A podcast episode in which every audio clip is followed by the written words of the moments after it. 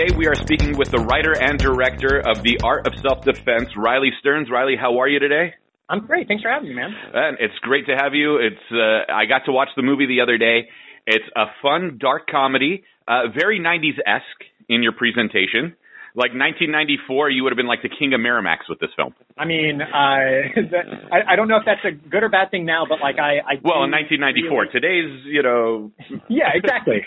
No, it's it's funny the way that the the way that indies are made and yeah. released now. It's it's it's there's so many, and it's funny to think about what would have hit, what wouldn't have. I'm just glad that this movie is coming out right now because I'm really happy with a lot of the films that are being made, and uh, this is definitely the movie that I wanted to make. Yeah. I I like that your your main character uh, Jesse Eisenberg's character, um, develops a self, uh, uh, you know, self confidence and a sense of self self worth, even though in a McDojo setting. Yeah, and I, you know what's funny is that I the word McDojo, I think, uh, in a real life set, sort of situation or, or setting is this really negative connotation yes. for, for martial arts. It's it's like basically they're selling you your belt. Right. And I do like to think that even though there are crazy and some might say wacky things happening, especially in the first part of the film where you're setting up more of a traditional comedy sports movie structure where you think you know where it's going to go. I do think that the dojo does teach legit techniques mm-hmm. and Sensei values real skill for selling something. Uh, so I don't necessarily consider it a dojo, but I do think that there are elements that are just so weird that if they were in real life, like kicking with your fist or punching with your foot in real life, sounds stupid as, as hell. But in the context of the movie, I do think that it's probably a legitimate technique. No, it it actually worked for the film. Um, you do uh, attack a bit dojo culture because there are several, and the reason why I used McDojo is because there are people that have become cultists to their style, even though MMA has tried to diminish that over the past 25, uh, 27 years now. Um, exactly. Yeah. There's a there's a, a lot of Instagram accounts kind of posting the the fakeness of like using chi to knock people down, or or having like you've seen I'm sure the video of Steven Seagal uh, throwing uh, in Russia throwing people using aikido, where they're obviously throwing themselves down, and he's right. just like using his finger and they're flipping. Like that kind of stuff is really silly, and it it's it's it's more dangerous than a movie that kind of makes fun of it all. Right. Uh, is because I've had people watch the movie and and kind of either tweet me or something saying that it's or tweet about the movie saying that it, it, this movie is a danger to karate. It's it definitely doesn't represent karate, and I'm not trying to represent karate. I'm making a movie that happens to be set in the world of karate, uh, but it, at the end of the day, it's a movie. It has to tell a story, and I wanted to make something that didn't really tell a traditional story. But I train jujitsu, mm-hmm. and so I see it every day. I, I, I train at other gyms sometimes, and and you see the schools where like their their brown belt or their black belt that runs it, and I'm not going to name names, but right. uh, where they think that they're like tough, and you roll with them, and you're kind of going light, and you're able to like tap them in, in 30 seconds, and like I think that that, uh, and then they get angry about it. Like that culture exists right. for sure, and just shining a light on it is, is fun. Right. Well, being king of the dojo doesn't mean much when it, you know you're the top, you know, one percent of 25 students. Exactly. Yeah. Exactly. But I, I like the concept of how there's uh, chauvinism going on in this dojo, and the best student is a female who will never progress uh, further than a certain point because of misogyny. Yet she's the most talented student they have. So that was a great aspect of it, and her yeah, vengefulness is, is shown quite a bit. Totally. Like I, she has no delusions of of her place at the dojo, but also kind of out of stubbornness and and the need to kind of make it a better place and and hope for a better future. She sticks it out, and she's going to continue to stick it out. Like I I feel like Anna would stay at brown belt and stay at this dojo out of uh, spite, partially, but also mainly out of wanting to uh, to to hope that there's a better future down the line. Mm-hmm. She would stay there for the rest of her life if she had to. Uh, but that's obviously not what the movie's going to do. Like the movie wants to kind of change things and talk about things that that uh, in a different way and, and create a conversation and and being very literal and overt with its its sexism and its toxic masculinity and and chauvinism. Uh, that that was my my way of kind of making fun of all of that. Well, it was a lot of fun. I know somebody in a similar situation that was a brown belt forever and was beating all the top black belts at this school, but because something of the culture, you know, didn't allow him to advance, he just said screw it, started his own dojo and gave himself his own black belt. And he's like, I beat all their top guys, so why shouldn't I be considered one? Yeah, I mean, I, I you hear those stories all the time, and I do like to think that if if, if that wasn't working for you and it, it wasn't like the right school for you, in jujitsu especially, I think there's so much respect behind the belt and the ranking that most people go and they'd say, well, I'm going to change schools and I'll train under somebody else, and and they'll see hopefully that I'm a black belt and they'll promote me. Right. But yeah, the the the whole like ranking of yourself, like the the promoting yourself, is kind of a no no in jujitsu, Right. and and uh, I, I wanted to play around with that with with the Grand Master in the film, who's mm-hmm. only shown as a portrait on on the wall in the dojo. He promotes himself to like out of out of this ego, like sheer ego, says, "Well, there, I can't go higher than black belt. What's higher than black belt? Oh, I'll invent the rainbow belt, and it's got all the colors, so it's definitely better than black belt. And and I give it to myself, and it's definitely the highest rank that you can get. Like that's just making fun of all that as well. Right. Well, he had the best role in the entire film. It was just a photograph. Yeah, and he also Yeah. made he's a in real life his name is Dragon. He's an incredible character. He's a sword maker, a armor designer. Um he's been a stunt actor on a million things. And uh while he cuz we brought him on to make the sword, my my cinematographer introduced me to him and ended up just thinking he was such an interesting looking person but also just had this like incredible story behind him and the fact that he made the sword that's featured in the film we're like fuck it let's like make him the the guy that that uh that that everyone kind of looks up to and started it all and and uh I, I love that we we're able to feature him so prominently Right. Um, you know, I I love the fact that like his entire role is just a photograph. So that's like the easiest payday for anybody at that point. It's I mean- like, yeah, I'm in that movie, so you know.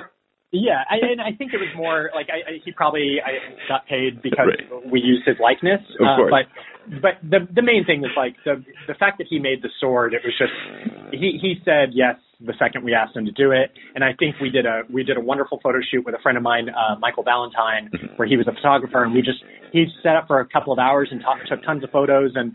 I was able to pick one that I think I, I'm, I'm in retrospect I'm so happy I picked because there was one that was a little bit more serious, but this one that we used in the film, he's got this like wryness to him underneath, which is just perfect for near the end of the movie. There's a close up where Jesse like kind of his his eye line goes to the photo, and then we cut to the photo, and it's almost like they're having a little moment with each other. Right. Uh, and you couldn't have done that with just every photo that we took, so it really worked out kind of perfectly. Well, it was definitely a lot of fun, and I enjoyed the film for for that. Uh, you know, you had a couple of twists in there. Some we saw coming. Some, you know, if you weren't paying attention or haven't seen a ton of movies, uh, you wouldn't have noticed right away. I, I watch, you know, way too many movies that I was like, oh, that's coming. But you know, Totally, for the totally. for the average fan, I was like, oh, that you know, they'll enjoy that little twist right there. Yeah, and I, I'm- won't go into specifics, but I, I feel like for every twist that you either see coming or sort of maybe see coming right before it happens, there's always going to be something after it that's surprising. And one thing in particular really was just like, I, even if you know that this one thing is coming, there's something that happens right after it that like that's going to be a surprise no matter what. And I always wanted there to be something along those lines. I didn't want people to feel like they had the movie clocked. And uh, there's there's one thing that kind of happens the midpoint where you may see coming, but you don't. I don't want you to kind of like ever be able to tell how you're going to get there or what it's going to feel like when you get there. That's the more important thing for me. And it was a similar thing for my first feature. A million people probably, or not a million people because nobody, not a million people saw this movie, but uh, a lot of people probably saw the twist in that movie coming. It was never about the twist. For me, it was more important about how it felt as you were kind of arriving to that place. Mm. So, uh, so yeah, no, I'm glad, I'm glad that you got a little bit out of it, even if you saw some things coming. Yeah. Uh, well, you had mentioned earlier that that you know it's a big no-no in uh, jujitsu to give yourself a rank, and we talked about you know uh, dojo culture. Uh, in your experience of jujitsu or any other martial art, and notice the people that have become sort of cultists to their art, was that the catalyst for writing the film? Uh, not necessarily. I, the I wrote the film. I've been training jujitsu about two years at that point. It was at the tail end of 2015, and it really was just that I wanted to write something that was set in the world of uh, something that I loved, and I, I knew that I couldn't really make a movie about jujitsu at the time, nor would it would have it wouldn't have made sense uh, in the context of of this this film. Uh, I wanted to make something that I think you more traditionally know, uh, like more, sorry, more people traditionally tend to know what it is. So karate, uh, even your aunt and uncle that live in wherever Alabama, they're going to know what karate is, whereas they're not going to know jujitsu uh, for the most part. I, I wanted to set something in that space and and really kind of make you think it's going to be about one thing, but then start putting my own thoughts and fears into it. So mm-hmm. particularly around that time, I was just I wasn't sure if I was man enough. I didn't feel like I I hadn't a good enough understanding of of what it meant to be masculine, or I, I felt myself intimidated around other guys, and I wasn't sure why because people were nice, but at the same time, I had this like I don't know this weird intimidation factor walking a gym, for example, and I really thought that that that was uh, such a personal idea that I uh, that would be interesting to talk about, but then really started in conversations after the fact or since screening the film have found that more people also feel that way and, and that women are relate, able to relate to the film in another way or that people who are trans are relating to it in a very different way. And, and that's all been really exciting. And then the, the martial arts really for me are peripheral. It's, it's like the setting and it's the, um, uh, the kind of vehicle for these, these important, more important conversations. It seems interesting because our society has gone full extremes excuse me, it doesn't seem like there's a middle ground anymore for masculinity. It's either all the way alpha left or all the way uh, you know zeta right. There's nothing in between, or the majority isn't in between anymore. Like if you watch yeah. like classic films, you know, it's like the guy's macho, but he's clean cut and he's respectable, but he can still knock your head off. You know, and now it's just this weird like caveman versus super effeminate. There's the middle ground doesn't seem to be there anymore. Well, that's so. Uh, one of the questions I got at the Q and A for Seattle Film Festival, I want to say, one question that really stood out was somebody asked me what my definition of masculinity was post making this film, and I actually don't think that there should be an answer to that. I think that for me, the the film is more about being yourself mm-hmm. and not thinking about things in terms of gender and identity. It's more just like who are you and are you being true to who you are? Mm-hmm. And and that would it's like a cliche idea, but I think it's very important, and it's an idea that gets lost a lot. Is is why does it have to be A or B? Why can't it be like something in between? Or why does why does there have to be a black or white? Why can't it just be this gray? Uh, that that was more important for me, and I think that it, it I don't know the the film tries to go about saying that, but in a way that, hopefully doesn't feel preachy or messagey. Right. No, and it didn't feel that way at all. Uh, you're, since you're on the East Coast, you know Renzo Gracie has an academy out there. Uh, one, you know, one of the most famous Gracies out there. Matt Serra has an academy out there who's trained by Renzo. Um, you know, they're both very combative guys, former world champions in mixed martial arts and jujitsu, but they're also very like compassionate and loving men. So it always makes me laugh when people assume that it either has to be either extreme when Renzo and Matt are just proof that you could be both. Totally, and actually, uh, my my instructor, the, the person who, because I trained at uh, Renzo Gracie LA, so mm-hmm. my instructor got his black belt uh, under Renzo, and his his like training partner, one of his like uh, kind of superiors was Matt Serra, and came up in that space too. And his name is Sean Williams, and he's the same exact thing. Family men, not afraid of who they are, not afraid to like be themselves because they know they can fuck you up if you like if you like try to talk shit. So like I, I like this and, and they run their academies in a way that's inclusive. You can be any uh, nationality, any gender, any body type, any age, everyone's allowed to train and it's never like even brought up. And hmm. and that's the way that it should be. And that's in a weird way I feel like a, a lot of gyms are thought of as being like this microcosm for like toxic masculinity and locker room talk and all that. Hmm. I actually feel like most jujitsu gyms are some of the more inclusive places you'll ever be because the great equalizer is the martial art itself. Like when you're training with somebody and they footlock you and you have to tap and they're, you may be a bigger dude and they're a smaller woman and they make you tap, there's no getting around it. Like that's the equalizer. And I think that that's a really cool way to go about life. It's like, who's to say that somebody's cooler or better or stronger or whatever? Like, why can't they just be themselves? That's, that's at the end of the day the most important thing. Right. And I, I see that point quite a bit you know, the issue I, I've had with the term toxic masculinity is that it's not true alpha masculinity because if you're a true alpha, you know who you are and you don't need to prove anything to anybody. You know, it's this weird like beta strength thing of I have to prove how great I am to the world, and it's really just a fragile ego. Yeah, I mean, you got to put a term on something for people to be able to talk about it. Yeah. That's like the term toxic masculinity kind of ended up being that term. But when I was writing this movie, I don't think I'd even heard that term. I think I was talking about it more as this like uh, negativity, this like this I, why does it have to be this certain way? What is society's expectation? But uh, it's interesting that since I've written the script, like actually while we were shooting it, the Me Too movement really, really started, and these conversations were becoming more of a forefront uh, discussion. Uh, and I, I wonder at times, like, had this movie come out uh, in 2015 or even 2016, would it have connected the way that it is, or would it have kind of fallen under the radar a little bit because they're like, oh, that's not an issue that's as as important right now as this other thing. But uh, it's really fascinating that it's coming out at a time where these these conversations are happening pretty regularly, and uh, it, it hopefully is saying something without again being too on the nose, or uh, obviously it's on the nose, but like too preachy or or messagey. But at least tells you like that it's okay to talk about these things. It's okay for a guy to to talk about his emotions. It's okay for uh, a, a woman to train whatever she wants to train. Like everyone uh, teach their own type of mentality.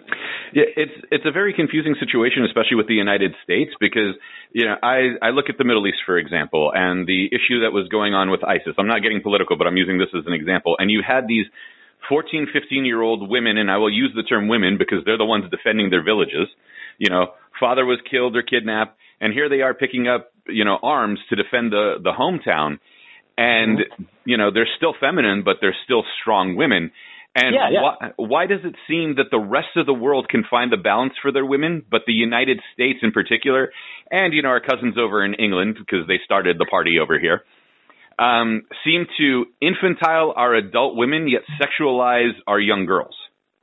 Yeah, I mean, in, in general, I think that it's a problem throughout the world still, and I, you see it in, in like I I was just in Korea, and, and one of the filmmakers was telling me that. Uh, uh, it's only been in recent years that you've been really seeing films starring women mm. instead of only starring men and that that's a new thing but it's what the young people there are finally able to do and they're kind of pushing it forward. And so you're still seeing progression everywhere. I think it's never going to be not an issue.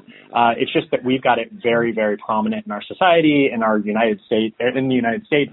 It's definitely going to be an issue for a long time before it's like it's never going to be fully fixed but uh, I, hopefully, more and more people are are kind of able to push their art uh, towards a certain direction and have these conversations come up, and and uh, also in for in my instance at least, hopefully people enjoy the movie at the same time, and and the the, the issues that are talked about are in a way that like don't take away from the fact that you're also still having a good time and hopefully enjoying an entertaining film. Of course. Uh, one of my favorite scenes was the belt scene uh, you know, the the custom made uh, casual dress belts. I like. I thought that was hilarious. I really um, appreciate that. Was there a, a scene in the film that you had written that you really wanted to incorporate, but for some reason just didn't fit the final narrative? Um, no, the script the script is what's in the movie. There's only one deleted scene in the entire film, and it's not even really spoilery, so I can t- tell you what it was. It was like 20 30 second scene where David Zellner's character Henry, uh, right after Casey's promoted to uh, a black stripe and he's he's given permission to attend the night classes, he exits Sensei's uh, office and they kind of cross paths like in a in a like high school movie or like an after school special sort of situation. Cross paths he looks down, uh, smiling, looks down, sees the stripe on his belt, and then like his head drops and he just walks away without saying anything. Mm-hmm. And it was really funny and melodramatic to me, but it also just didn't seem like it needed to be there. I think for the most part, the script uh, was what it was from day one because I spend so much time outlining and really kind of thinking about an idea before I even go to the outline uh, all, altogether. I, I'm so sure of what I want to do before I start doing it because I feel like if you write something and you go back and you have to like think about it after the fact, or if you're writing something that's where all your thought is happening in that moment, you're going to have to go back and rewrite. I'd rather not rewrite as much if I can avoid it. I'd rather kind of work out those problems ahead of time and, and kind of use the, the, that prep as the, the, the pre-writing sort of rough draft stage of, of the, of the process. But, but yeah, I mean, I think the movie already had, had like, I would say the belt scene was one where I was always pretty sure of how I wanted it to play, but I couldn't have imagined that it would play as well as it did. So that's a happy like win. But uh, but yeah, I knew I knew what I wanted the movie to be. Is there a situation in that um, Is it easier as an indie filmmaker to write and direct your own film than having a big studio breathing down your neck and how they want the story to come out? Because you pretty much just said that everything you wanted ended up in the film except for a 30 second clip.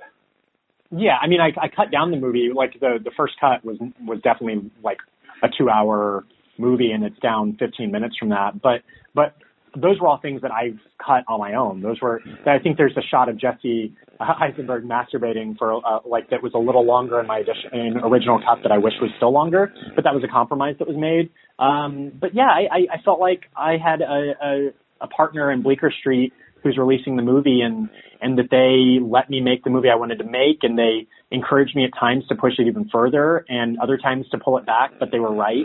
Uh it, there's a fun thing in making an independent film where you get left alone a little bit and you get to do things that somebody else might feel is dangerous, but those dangerous things are what make the movie interesting and appealing to an audience. It's something they maybe haven't seen before. And I do like living and working in that space. And I hope to continue to make movies that get ever so slightly bigger uh, with each project, but also never get to that point where somebody else is directing the movie for you, or if it's a, or it's a film by committee. I, I, I deliberately want to keep making movies that are very me. I dig it, uh, Riley.